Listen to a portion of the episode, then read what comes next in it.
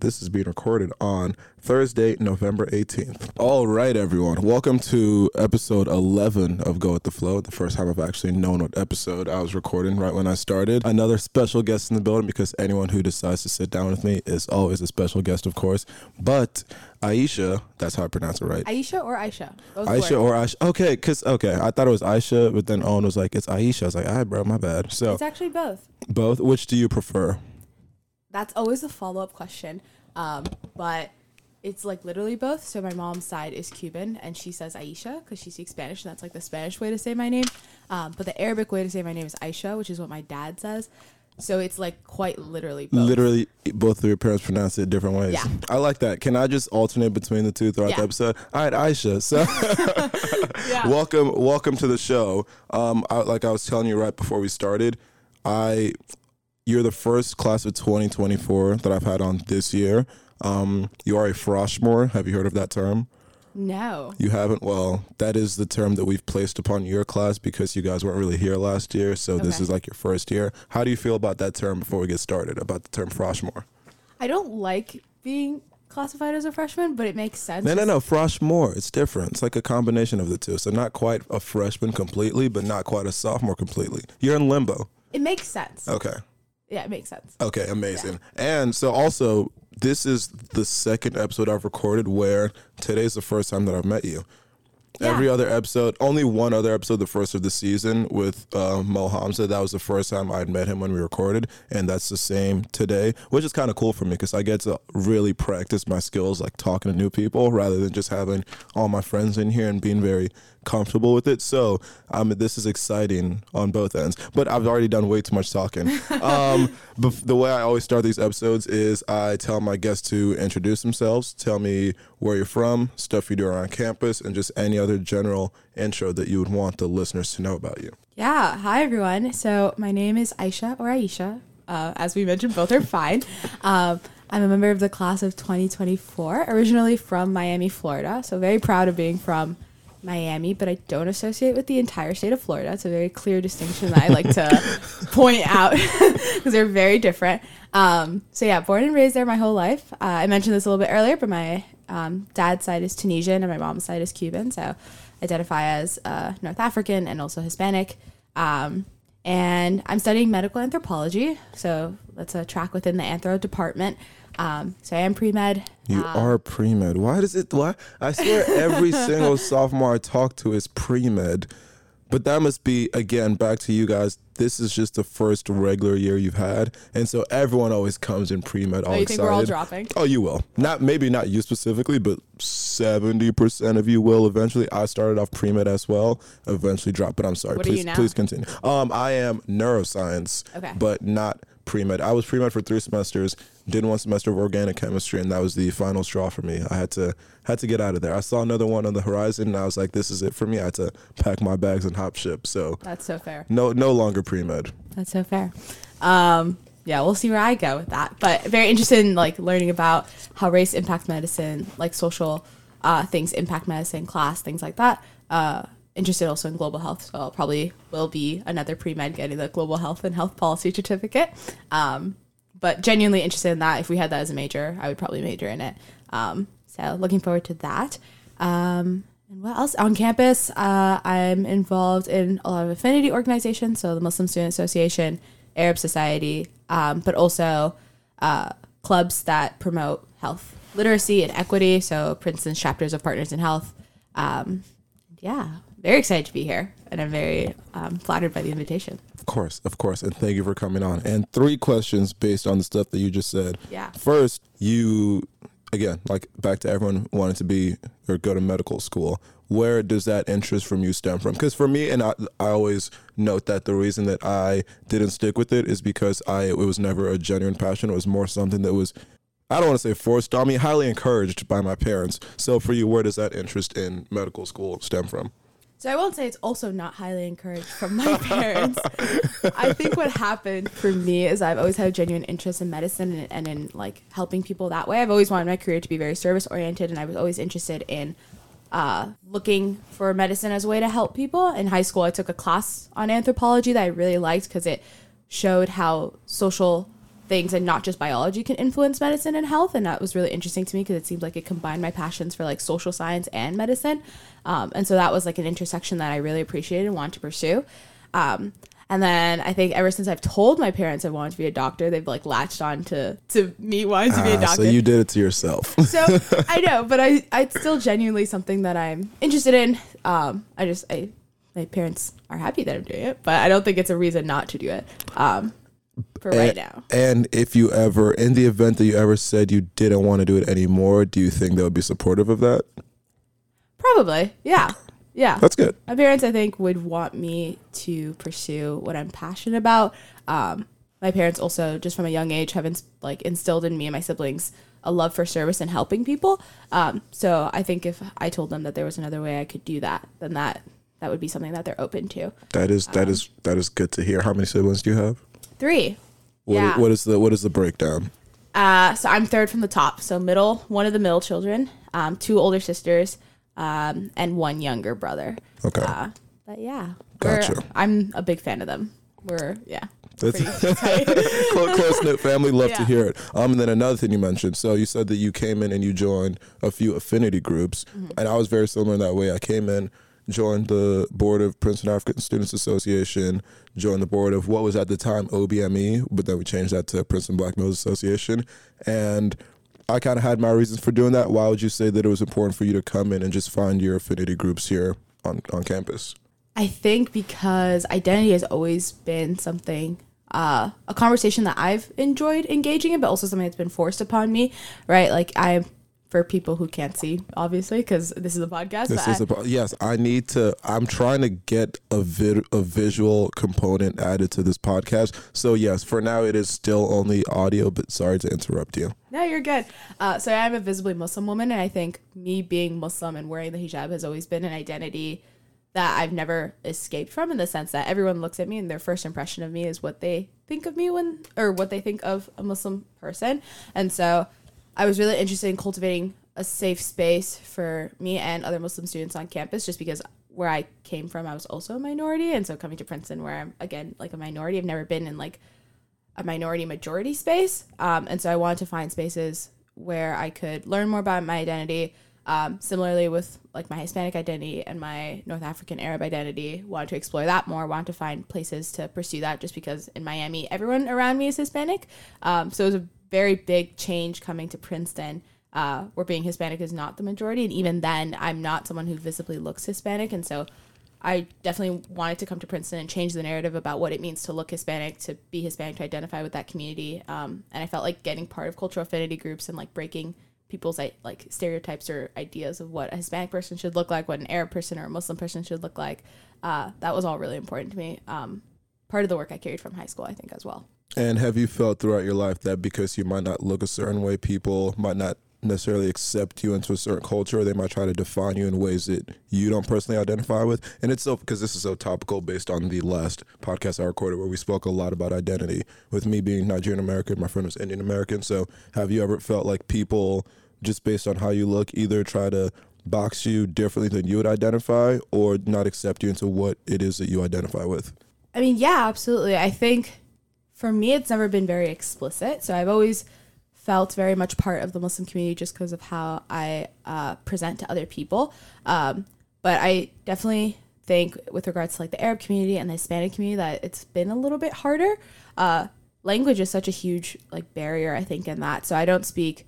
I was taught classical Arabic by my dad, and so I can like read and write Standard Arabic, like newspapers, T V, but it's like if I were speaking to you in like Shakespearean English almost, or like very formal English. Okay. And so if I'm talking to someone in like standard, what's called Fusha Arabic, I would definitely get like a w- question mark, like a weird face. Like it's definitely weird. And so it's hard to identify with a culture that you don't necessarily fully speak the language of, um, and for other people to accept you into that culture. Um, but, and similarly with the Hispanic community, uh, there's been many times where people will like speak in Spanish, especially in Miami where everyone speaks Spanish, um, where people will speak in Spanish in front of me, assuming that I don't understand. And then when I like reply to them in Spanish, like the like shocked look on their face. I hope it's never like they're like saying something bad in front of you. Not like necessarily, but I don't even remember exactly, but just like little things at like the grocery store or something, um, where like people will say stuff and then like not think that I understand, then I'll reply back and it's like a big like, oh my God, like what? Shocking. Yeah, it's like shocking. Um, yeah, or just like little things like someone speaking to me in Spanish here at Princeton and then one of my other friends like translating immediately because they didn't think I could understand what they said. Uh, it's like the little things like that that I think over time accumulate. Um, and it's hard when you feel so part of those identities. Like I genuinely feel very Hispanic and uh, North African and Arab and American at the same time. Um, but I think my battle with identity has always been challenging other people's perceptions of what that means. And yeah. And at this point, would you say that you are able to perfectly, not perfect, again, because there's no way to perfectly balance whatever parts of your identities exist, but would you say you're able to better come to terms with the way that other people might not necessarily see you in a certain way, but because you know who you are as a person, you're able to just shrug off whatever microaggression or anything else someone might say to you? Or do you th- is that still a work in progress? Because if it, in again, there's no wrong answer. I think there's people who are older than us who are still trying to come to, come to terms with their identity, so they're just curious about how you are able to come to terms with dealing with other people's perceptions. Sure. I think I probably would use the term you used about like a work in po- progress. Sorry, a work in progress. Uh, because I think the way I interact with my identity also changed depending on my environment. So how I interact with my identity in Miami, where it was like predominantly Hispanic, I could exercise that practice of my identity. I could speak Spanish at the grocery store. I could like listen, turn on the radio and hear Spanish music. Like things like that helped make me feel very Hispanic and, and helped like root me in that culture. Um, like I went to quinceañeras growing up, things like that. And then coming to Princeton where that's definitely not the case. And so uh, my identity, I think, has changed in that way. And so it's always a shocker when people are like, oh, my God, you're Hispanic. Like, that's so like, how did your parents meet? That's so interesting. Like, and I like that. I love being both uh, and also being American. And I, I love all of that of my identity. Um, and I've come to learn that just like living by example is enough of like proof or like is resistance in itself of like people's stereotypes or norms of what it means to look a certain way, to act a certain way. Um, me just being so loud and adamant about my identity has, has helped challenge other people's perceptions without me necessarily being like, you should rethink what you think of when you think of a Hispanic person, or like, this is what like being Hispanic or Arab can look like. Um, instead of doing that more explicitly, I think that work is just through my example, through my lived experiences. Um, and yeah, cause I'm often like the, especially here I've, and in Miami, uh, like the often the first Muslim person that someone has met, um, or first, definitely most oft, more often than not, first like Hispanic Arab person. Um. I will say you are the first Hispanic Arab person that I have met. Also, yeah, it's not common, um, which is partly why I love it. Um, but yeah, so. Gotcha. And honestly, you are, I love what you said about just being, just by being yourself, you are able to challenge people's ideas about what you're supposed to be like. Because I also feel the same way in the sense that growing up, there were, because again, born in Nigeria, moved to North Carolina when I was nine, and then Westminster, New Jersey when I was eleven, been there ever since. And there are always these ideas when people look at you about what exactly you're supposed to be like, whether it's subtle things from saying, oh, you... you're so like you're so smart for a black person, little things like that. And it's just about me by being myself. I'm going to challenge this idea that you have about what it, it what it means to be a black person. If you think we're not supposed to be as intelligent, what it means to be Nigerian. If you think we're not supposed to be as cultured or just whatever different stereotype that someone might have of your identity, just by leading by example and by being yourself, you show that, first of all, there is no one way to be whatever identity. And for as many Nigerians as there are, there's going to be that many unique people. For as many Nigerian Americans as there are, there's going to be that many unique people. That's why it's so important for people to just always be themselves and never try to box yourself in and try to assimilate into what people want you to be, which is something I struggled with for a long time when I first moved to the country. It was like, okay, let me try to be exactly what everybody else wants me to be. But then eventually I was like, fuck that. I'm me. I'm great. And I'm going to do what I want. And that's going to allow people to see that there's many ways to be a unique Nigerian American. Absolutely. It takes time. It, I was not born being like, yeah, I'm ready. Like I, everyone, it's, it's something I'm still struggling with, like at college, like how to uh, assimilate or adapt in this environment in a way, like how do I present myself in a way that's like understandable for people? Uh, how do I like present my identity in a way that's palatable? Like I've always like had to say questions like that until like it takes me a while to be like, oh, like it doesn't, it literally does not matter. Yeah, like, you, yeah, and you don't, you don't even. And have I don't to. owe it to anyone to, to exactly, do that. Yeah, exactly, exactly. Just do your own thing, and you. I, what was this quote? Who I forget who said it, but it was something about when you are your truest self, that is when your people will find you, whatever they look like, and so there's no reason to try to fit into what other people want you to be, because then you'll be around other people who you're faking and you're not your actual self around, and those aren't actually your people. So.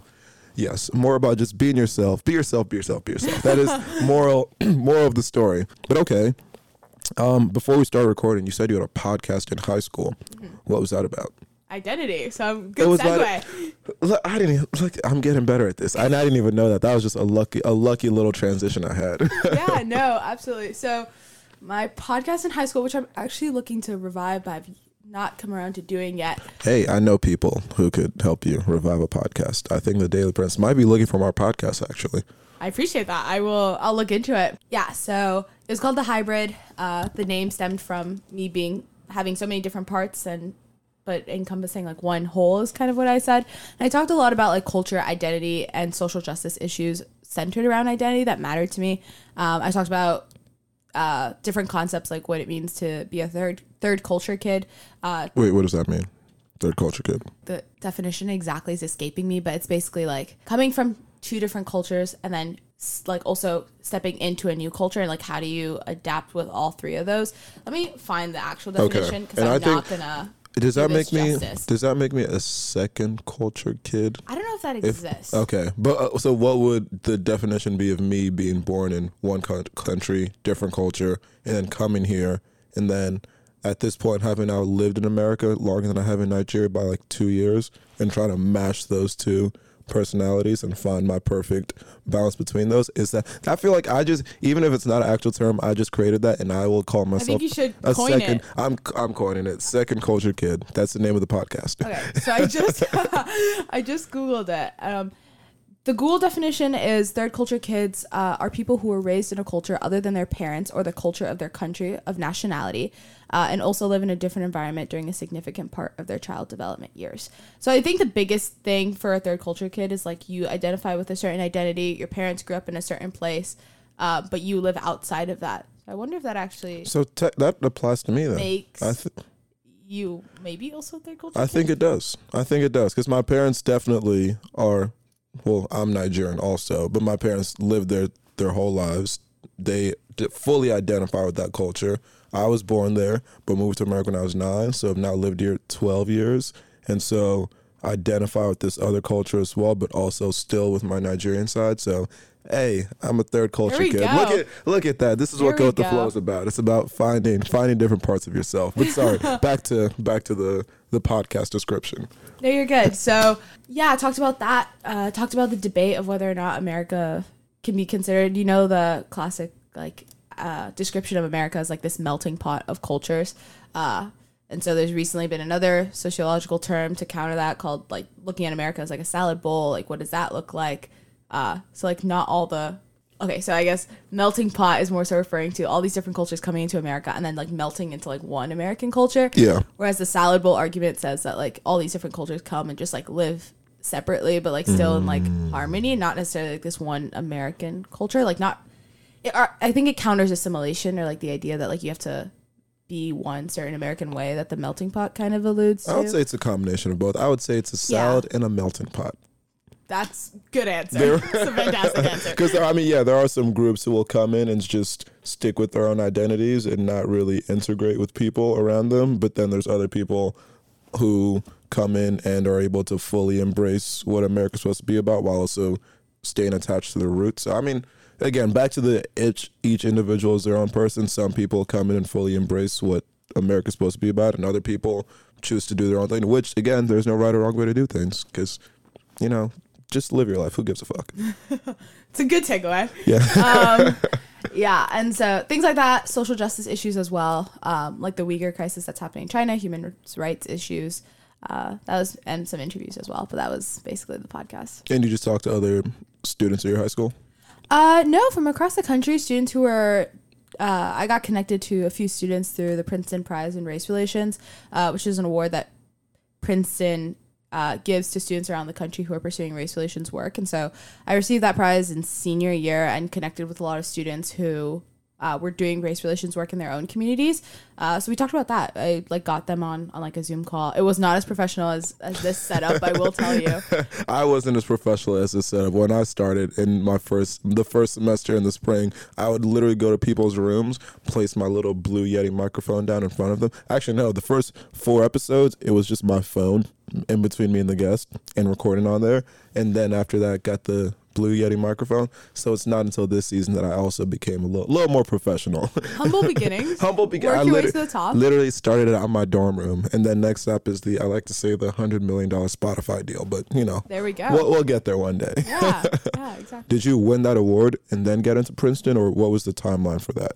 Were they connected in any way? The Princeton Prize is an award. It's for any high schooler. So I heard about the prize in sophomore year, but didn't really have a project or anything eligible to apply for. Um, and they do it also by like regional committees. So there was a South Florida committee. Uh, certain regions don't have committees. There was like, there's a North Jersey and South Jersey committee. Uh, there's one for like different parts of the country. And so you submit your application to that committee and they review it. And so in junior year, I applied with a project, um, didn't get the prize, but got like a, a an award from that um, committee anyway. Um, and then senior year, I reapplied with a different project, um, and then received the prize. But it was independently of Princeton. I was actually the first person who had received the prize from the South Florida committee that had gone or gotten accepted or actually, and I don't know about gotten accepted, but went to Princeton. Okay. Um. So yeah, they're very, they're independently of each other. They're trying to uh, okay. recognize people from, from anywhere. Okay. I thought it was a nice whole like pipeline, but it's cool that you're the first one who yeah. got it. And then, and then got into Princeton. Yeah, from Miami. Um. And so wait, where can the podcast be found? Is it everywhere? Yeah, it's on Spotify, Apple Podcasts, um, wherever you get your podcasts. Have you heard of Anchor F M? I have, oh, have I heard of Anchor? I know. Well, as a as a as a solo solo artist last year, Anchor was the way for me to distribute the podcast. I've now, due to the Daily Prince, I use Transistor, which is apparently a little bit better. But yes, okay. I'm very very familiar with Anchor. Yeah, big plug if anyone's listening and interested in starting a podcast, definitely start on Anchor F M. Uh, that's basically how they put me on Spotify, Apple Podcasts, Google Podcasts. Uh, and yeah, I haven't recorded in a little bit. I'm trying to get back into it. Freshman year definitely hit me like a truck a little bit. Which we will get into. Which we will get into. we will get um, to that. But yeah, so haven't recorded for a bit. Want to get back into it. But if you want to listen to my old episodes, there they are. Will do. I, I will give it a listen. Um, is this the first podcast you've recorded since you did your own podcast? I don't think so. No, it's not. I've been on a few podcasts of like other small independent podcasts uh, that I've been interviewed on. Um, I did an intro for another podcast. Uh, I've definitely been in podcasting a little bit since, just not as my own episode. Hosting your own, doing your own show again. Okay. Yeah. But just like you mentioned, another perfect transition about how Princeton has been probably a little bit of a challenge this year. You haven't had time to do the podcast. You, like I mentioned, you are the first person that I've had from the class of twenty twenty-four this year, which means you are the first one who has had that experience of starting college virtually, but you've now had um, a few months at this point to be in person. So reflecting on last year, how would you just describe that year as a whole? Did you feel like it was a regular college year? Would you say that because it was the, your first experience in college, you were okay with it? Just generally, how would you describe your experience last year?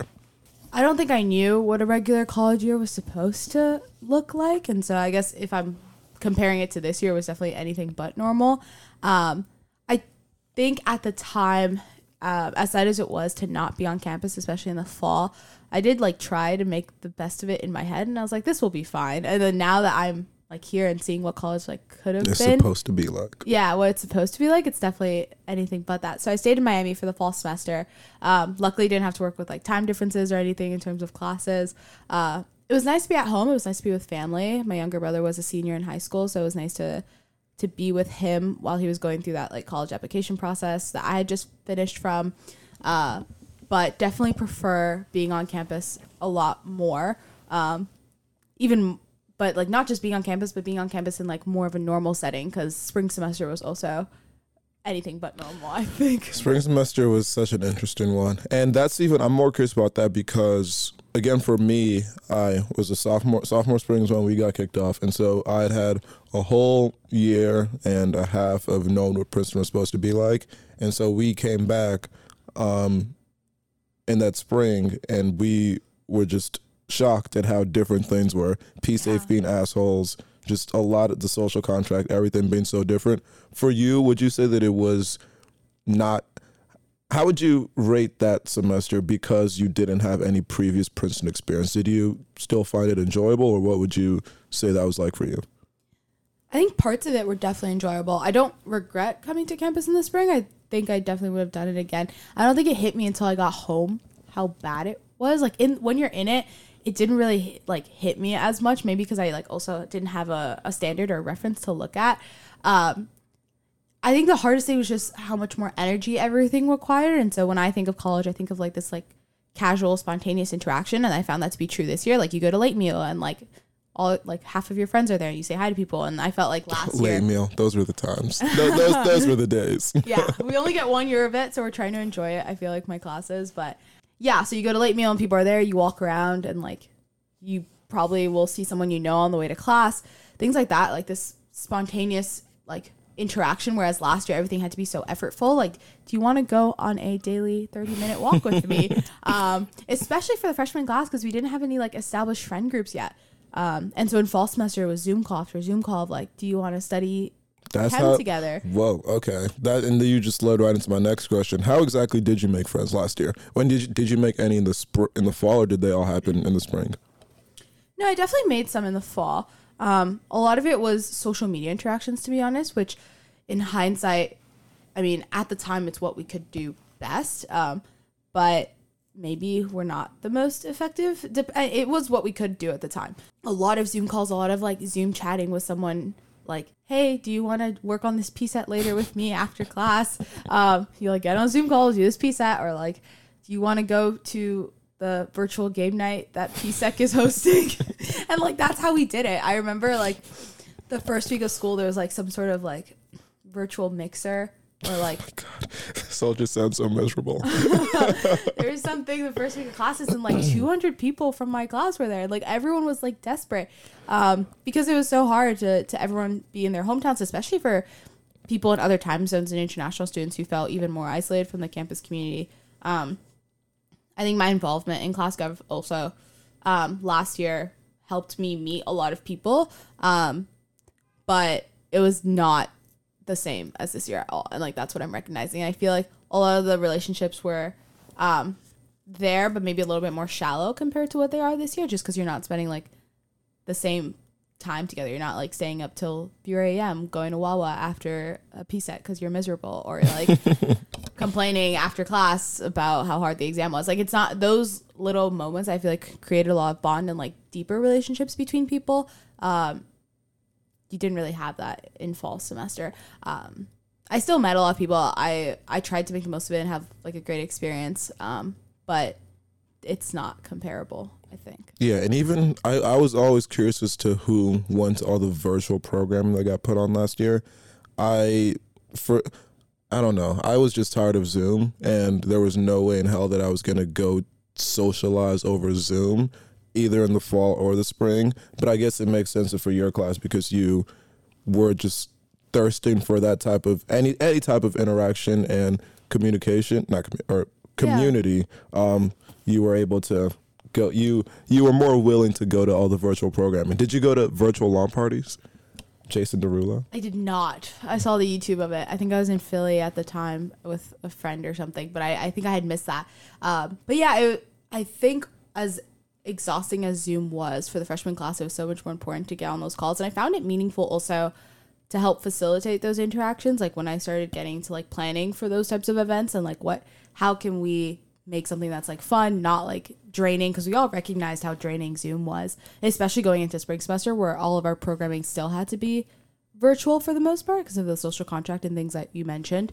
Um, yeah, so it was meaningful to help build those connections, uh, but it's just like it's not the same, like at all. Would you say that this feels like your first year of college which is why that term Froshmore comes in, because okay. things were so far from regular last year that I don't think they at all represented what things are usually like or supposed to be like.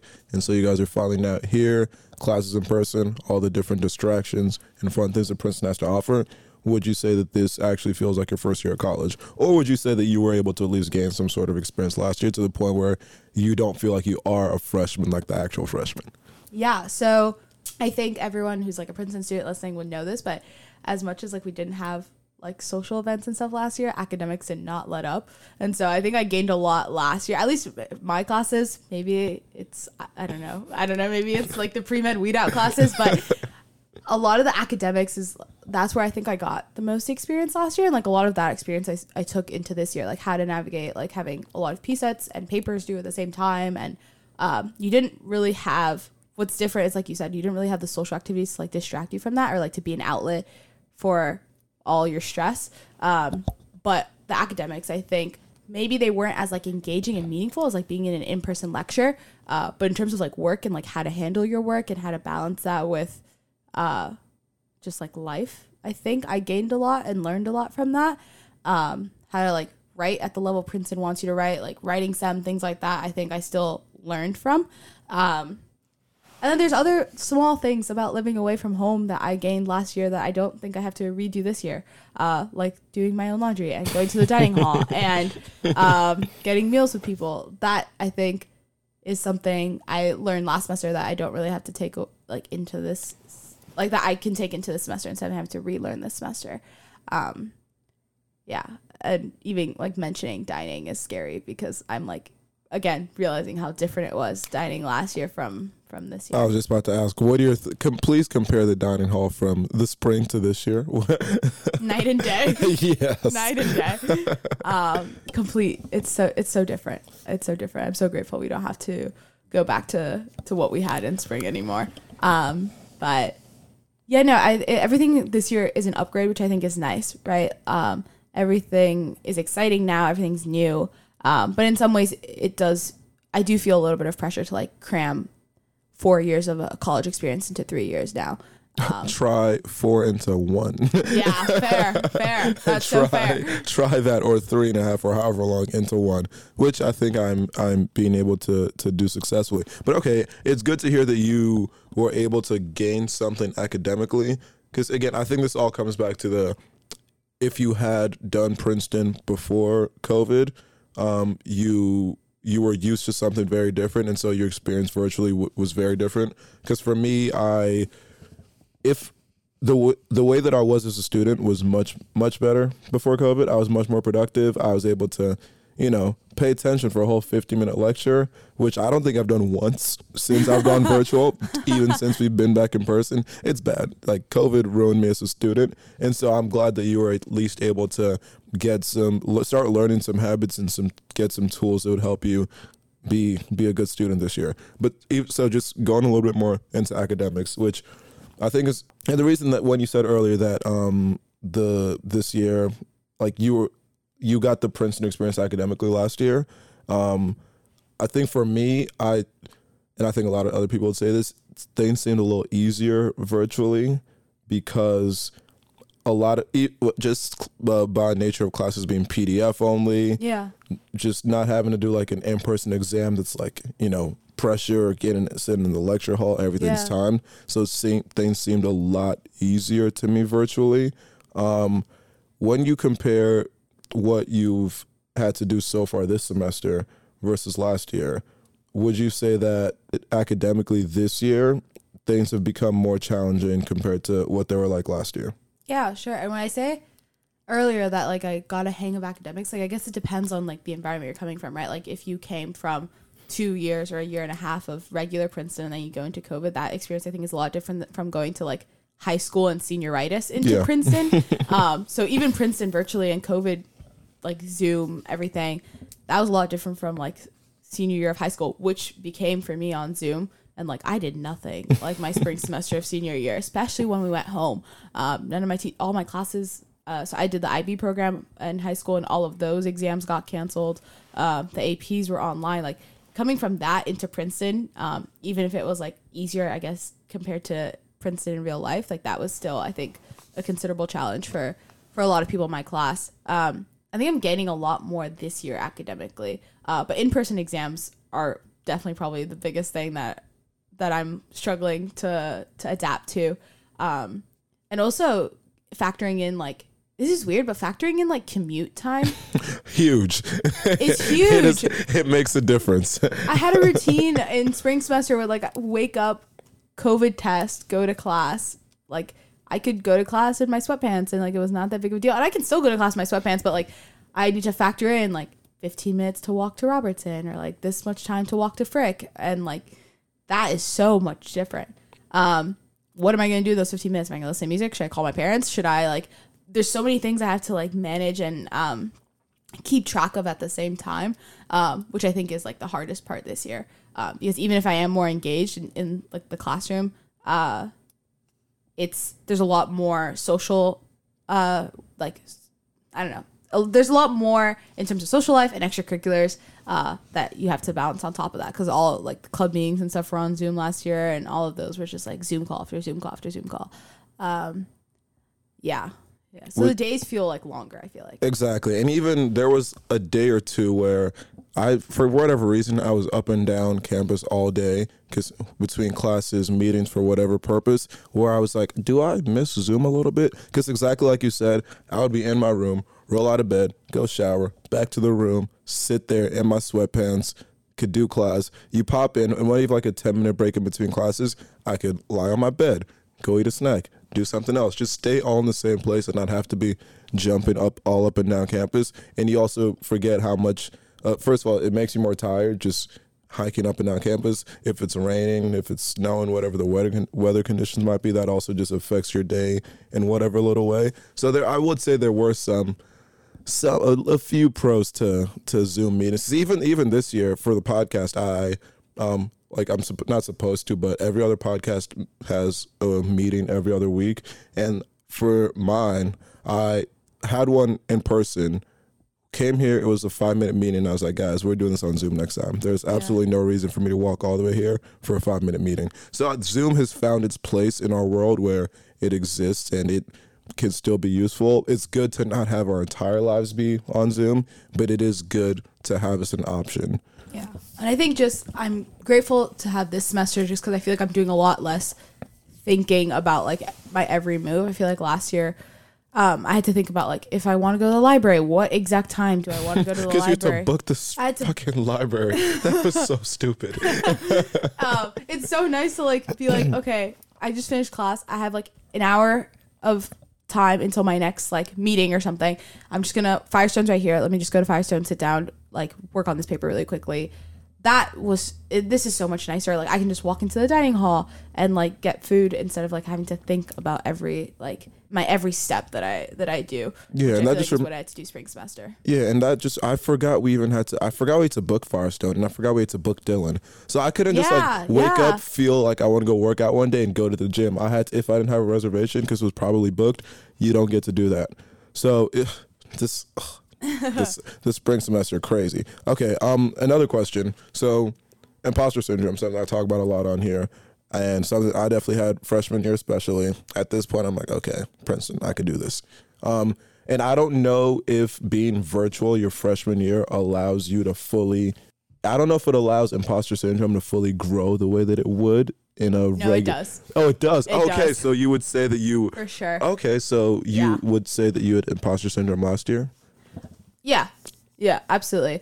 Uh, even on Zoom, I think you can still tell. Like, the people who, like, sit in the front of the class and, like, raise their hands at every question and, like, know what's going on. But you don't get that on Zoom as much, though. You do. They're the people who are early, who have their cameras on every single time, who ask questions as well, hmm. um, who are – and, like, you're trying your best to also keep up, but you feel like you can't keep up. It's not maybe exactly the same as being in the front of the classroom, but, like, you can tell. I feel like you can tell. Okay, interesting, because um, I would have – guess that over Zoom it was that would be like an equalizing factor for everyone, and you wouldn't really be not intimidated, but just get to see which of the other students in the class might be the ones who you you feel like they know every single thing, and they're the ones who always ask all the great questions. They're the ones who are like staying before and after class. I would have thought that you wouldn't get to fully realize that over Zoom, but that's, I would have never thought that you would still get to, that imposter syndrome would have been something that existed over Zoom. I mean, at least in, in my experience, I found that to be true um, for the classes that I took. Maybe not for like, I this implies more to like lecture style classes um, because you don't really see everyone's like work ethic over Zoom. And so my interactions are like what I think, who I think has it together is like just based on like what I see in lecture, who like the game of like who's gonna like log off last from Zoom, who like still is just gonna like wait for like the professor to like. That was the game? Not really. The way like the game. way oh that was another great thing about Zoom. I don't play with my time. It hits eleven fifty or whatever time. You're cl- out. I am out. I'm clicking out, which is annoying because you can't do that in person. It's rude. I can't just stand up and walk out of the class if the teacher goes two minutes over. But over Zoom, the second it would hit eleven fifty, bye.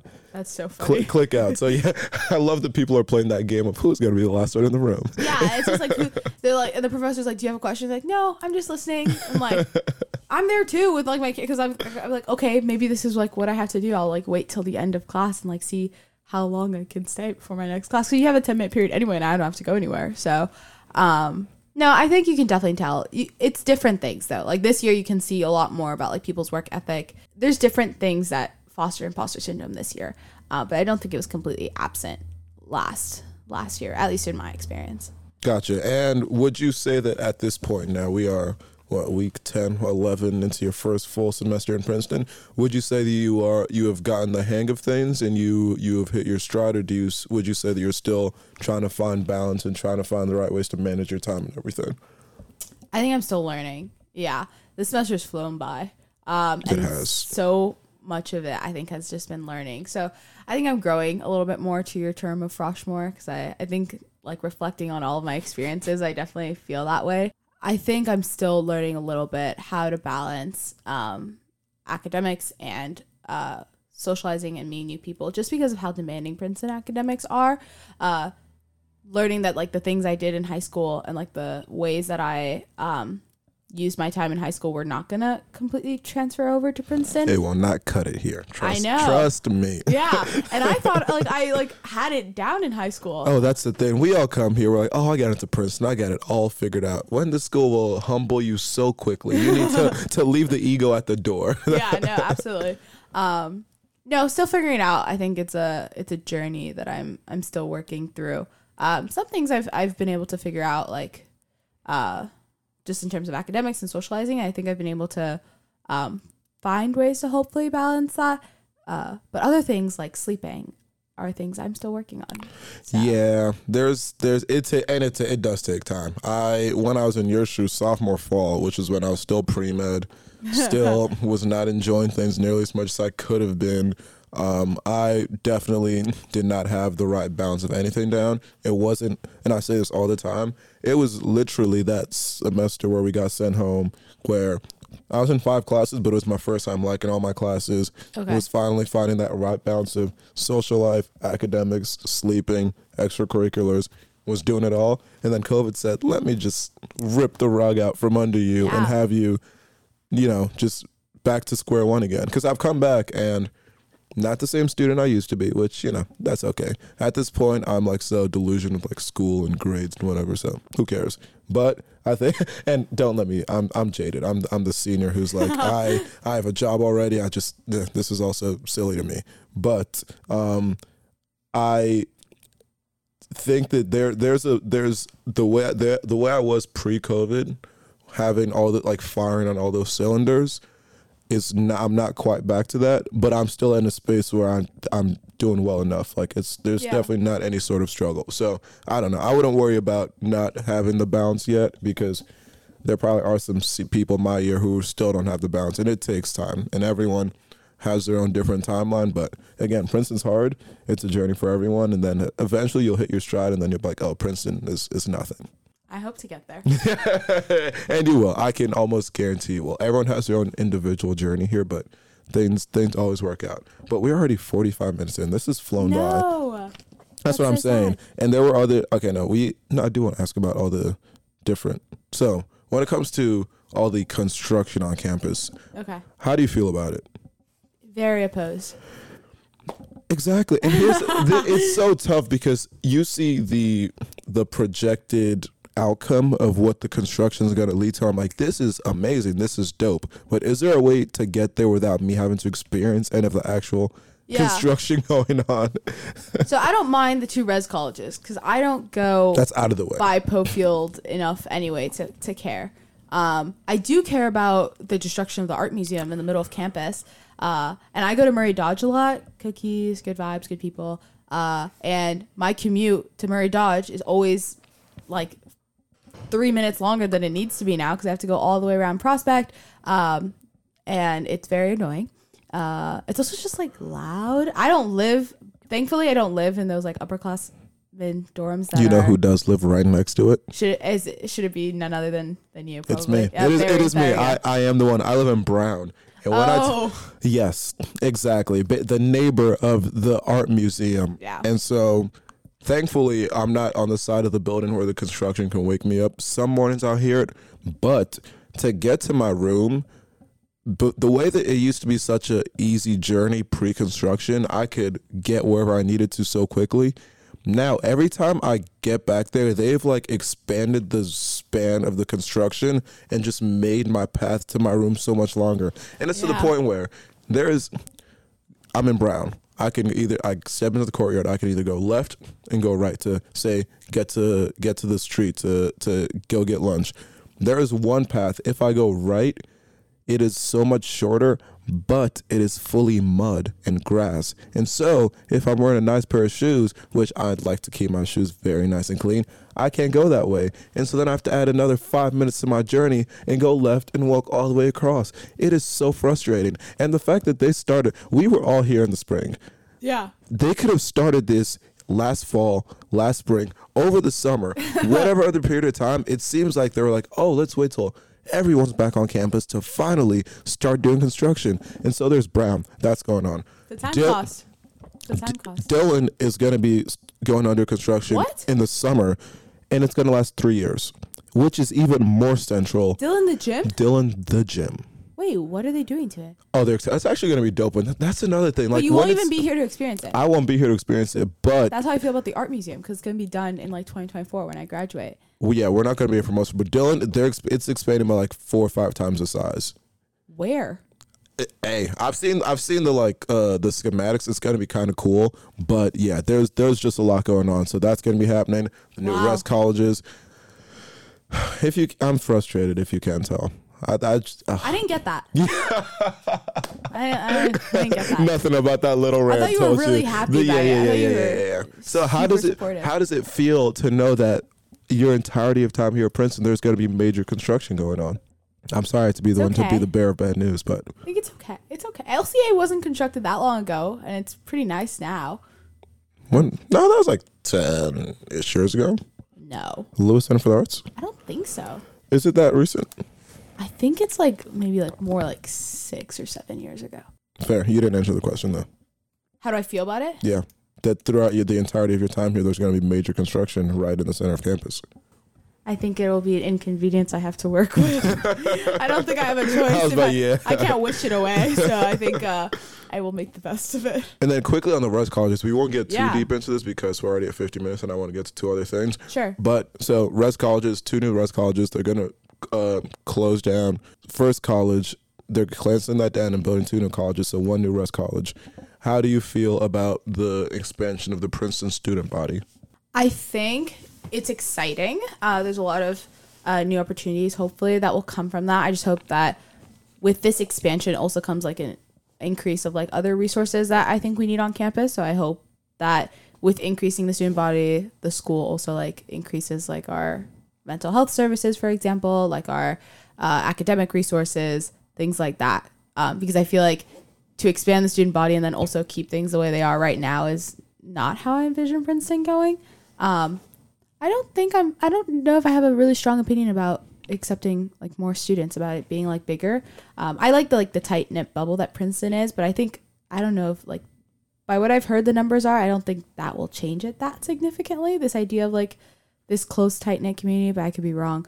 Um, but yeah, I just hope that like it also comes with like an increasing of of resources and like support and help for students, just because I feel like you can't really increase the campus community with uh, a lot of the way things are right now. I agree. And I think that's part of the reason why Dylan has expanded as much as it is, because it's already always crowded in there. Yeah. And so to increase the student body and not increase the amount of just, that's just one example. We need more workout space. We need more mental health services. We need more dining space. We need more everything. And so I also agree that It is Princeton is a great life-changing place, and so I think it's great that more students every year will get that opportunity. Mm-hmm. But kind of like you mentioned, one of my favorite things about it here is these small. To me, it feel it really feels like a community. Everywhere yeah, I, I go, I'm seeing faces that I know, saying hi, stopping and chatting. I love that about it, and so I just hope that that is not lost because as it starts to spread further and further out. Because the two Northwest colleges down by Poe, that's not really somewhere people go typically at all.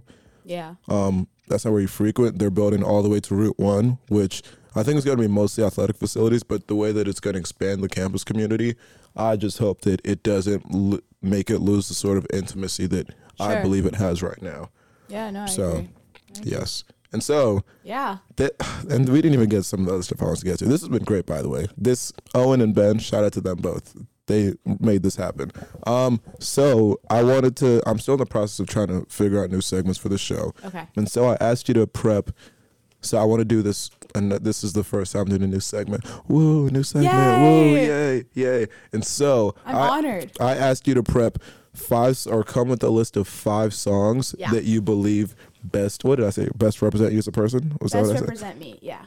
Okay, fantastic. And so it is now time for this segment. Let's call it the Music Getting to Know You segment. Okay. That's I'll, the title?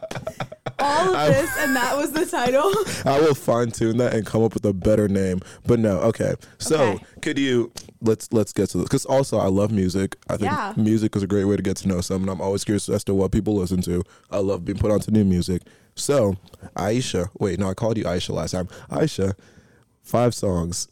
What's the first song? Okay, I'll try to make this uh, the first song only. Yeah, we'll go, in it, we'll go in. We'll go in and time. Got you. Got you. Okay. Uh, first one is going to be "Time of Our Lives" by Pitbull. Uh, is that I've had the time of my? Oh no, that's no, that's a very different song. Wait. And I never felt the same. I swear this is true, and I owe it all to you, you, you, you. Is that it? The way I. Don't remember? No, that's fine. I okay. Think okay. So? Okay. Time of Our Lives. Why why'd you pick that song? This is embarrassing. I thought I is that not is that it, I think is it with a, Christina Aguilera? Is that who's uh, you know what? This is why this is why my laptop is out and why I can Google things. Time of Our Lives. I'm thinking of the Pitbull section of that song. Time so I don't our super lives. Remember. Yeah, Neo and Pitbull. There we go. Yes, yes, okay. yes, yes. Okay, yeah. yeah okay. I said Christina Aguilera, so that was wrong. Why um, why that song? Because I'm from Miami, and I'm very adamant about being from Miami, and so I felt the, compelled to include a Pitbull song. Okay. Um, Mister Worldwide, of course, we love Pitbull. This is three oh five Till I Die. Nice. Yeah. um, so Mister Worldwide, I like love my community, love where I came from, love being part of um, the community in Miami. I really resonate with that, and so I think it's a very fun song. I like Pitbull. Pitbull was the main reason I chose it. Nice. Um, but, yeah. All right. Second song. Okay. Second song, a little bit more quirky. Not really, but it's just like different. Uh, the Tunisian national anthem. Okay. okay.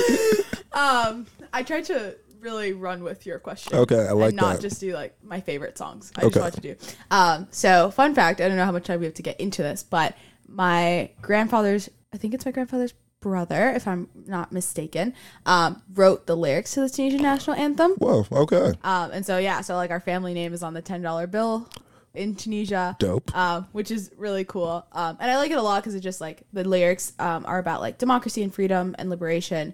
Um, and I really resonate with that. I'm like really into social justice um, and human rights, and so I I find that those lyrics like really ground me and center me in the work that I do. Beautiful. Um, this is great. And it's cool that I just have like also a fun personal connection, and yeah. maybe I want to find a way to tell Br- you that. Bring that in, which to, is no. That's why I asked the question, because yeah. like I said, it'll lead me to learning different things about you. Yeah, absolutely. Amazing. All right, um, song number three.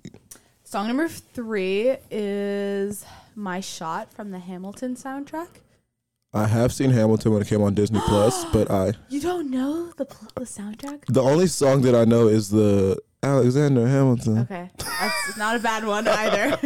um, but basically, from the way I see it, so Hamilton obviously is about like Alexander Hamilton, but also is a story of like making it up from the bottom and like taking the chances that are given to you. And so the main lyric is like, I'm not going to throw away my shot.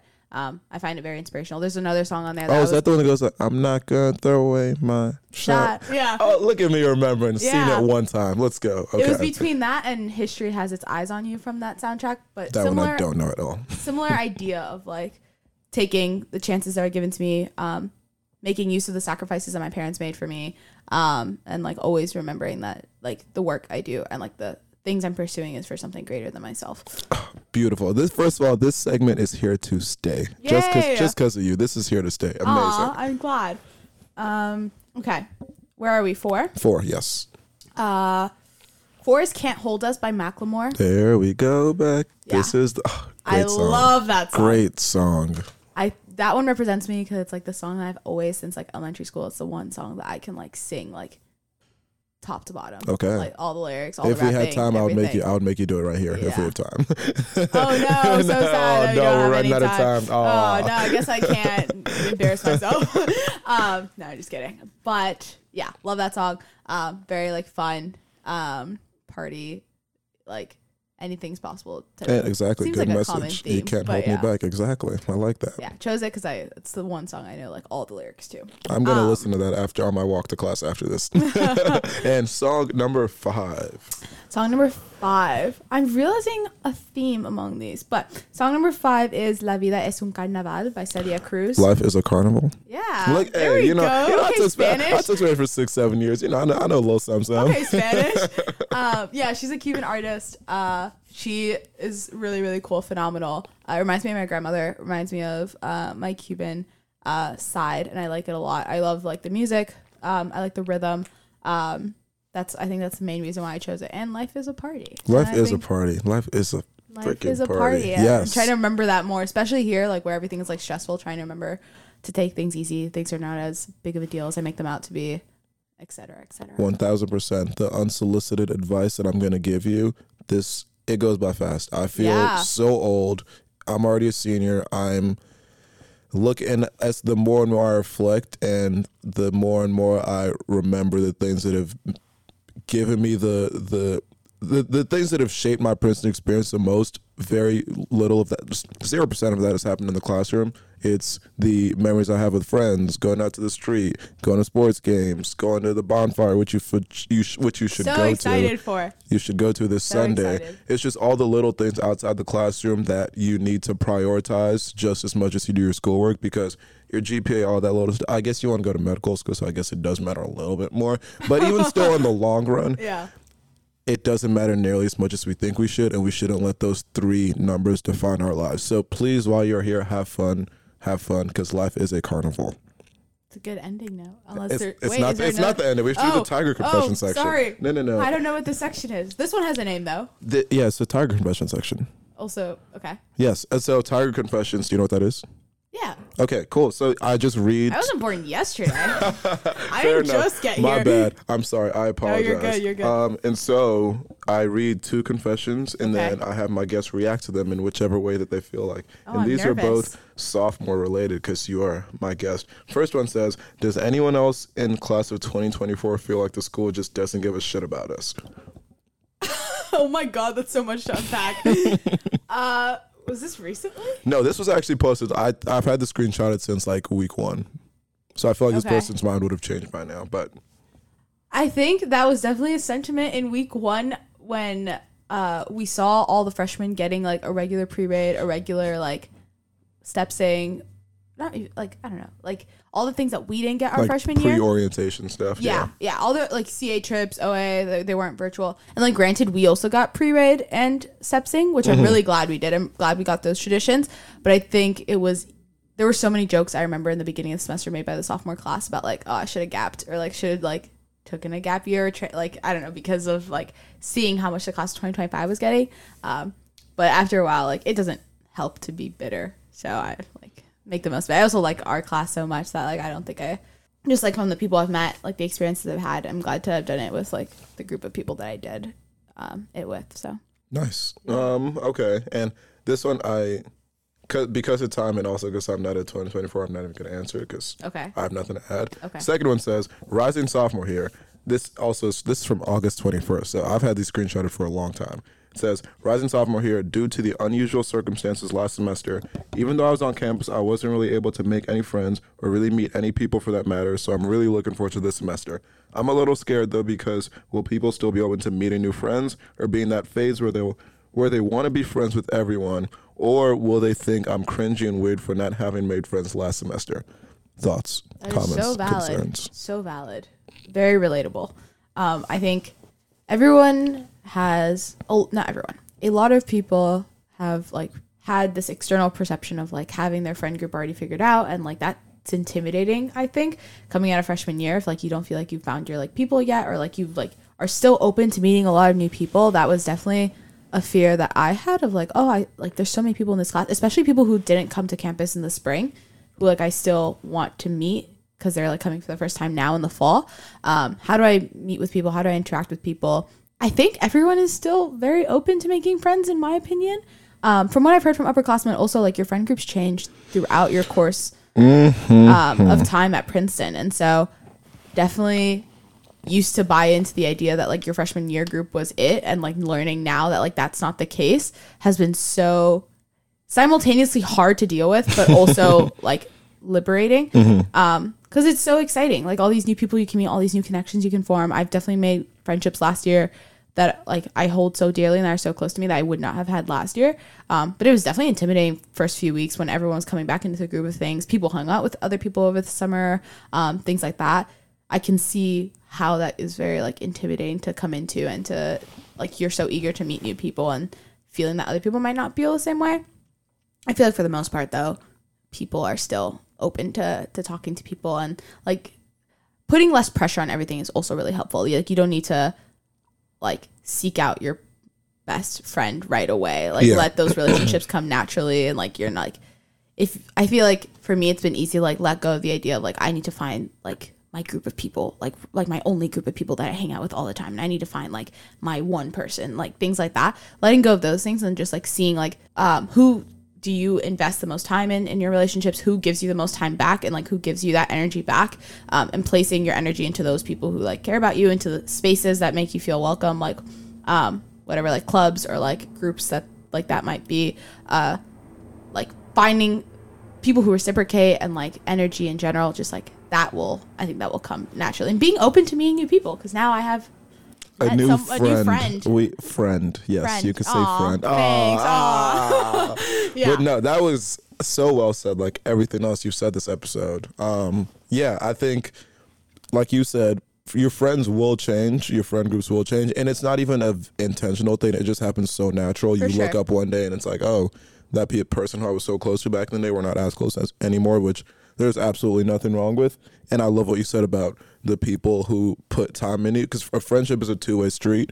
It needs effort on both sides, and if there's people who aren't giving you effort, maybe you need to reconsider what that friendship look, friendship looks like. But even as a senior, I'm still making new friends. Yeah. Um, still meeting people every day. So I don't think anyone is co- ever completely shut off from the idea of meeting new people, especially coming off the last year and a half that we did. We were all so excited to get that Princeton community back, meet all the different people that we had not been able to meet over the last year and a half. So I would hope that this person has been able to see that they've people are very welcoming, and we're all just looking to to make the most out of our time here and just all enjoy each other's company.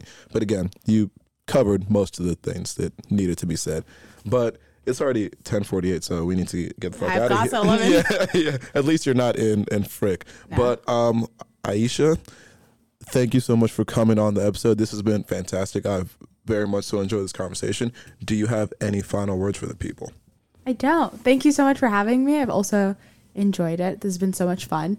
Um, yeah, feel free to reach out. I'm excited. I'm still open to making new friends and meeting new people. Down for anything. Um, yeah, no, this has been awesome. Thank you so much for, for having me. Amazing. Um, and I guess just my final words. Yeah. Kind of like I was saying before, it goes by fast. Enjoy it. reach out to people, hit that person up to get lunch, go to that sports game, go to that dance show, go to that party at an eating club, go to just whatever you do. Don't make school your entire focus of time here, because you don't want to graduate after four years and look back and only remember Saturday nights in Firestone, because that'll just be incredibly sad. So yeah, make the most out of Princeton. Life's a party. Life is a party. Life's La a party. Vida es la carnival. That is, that is the final word. But this has been another episode of Go with the Flow. Thank you for listening.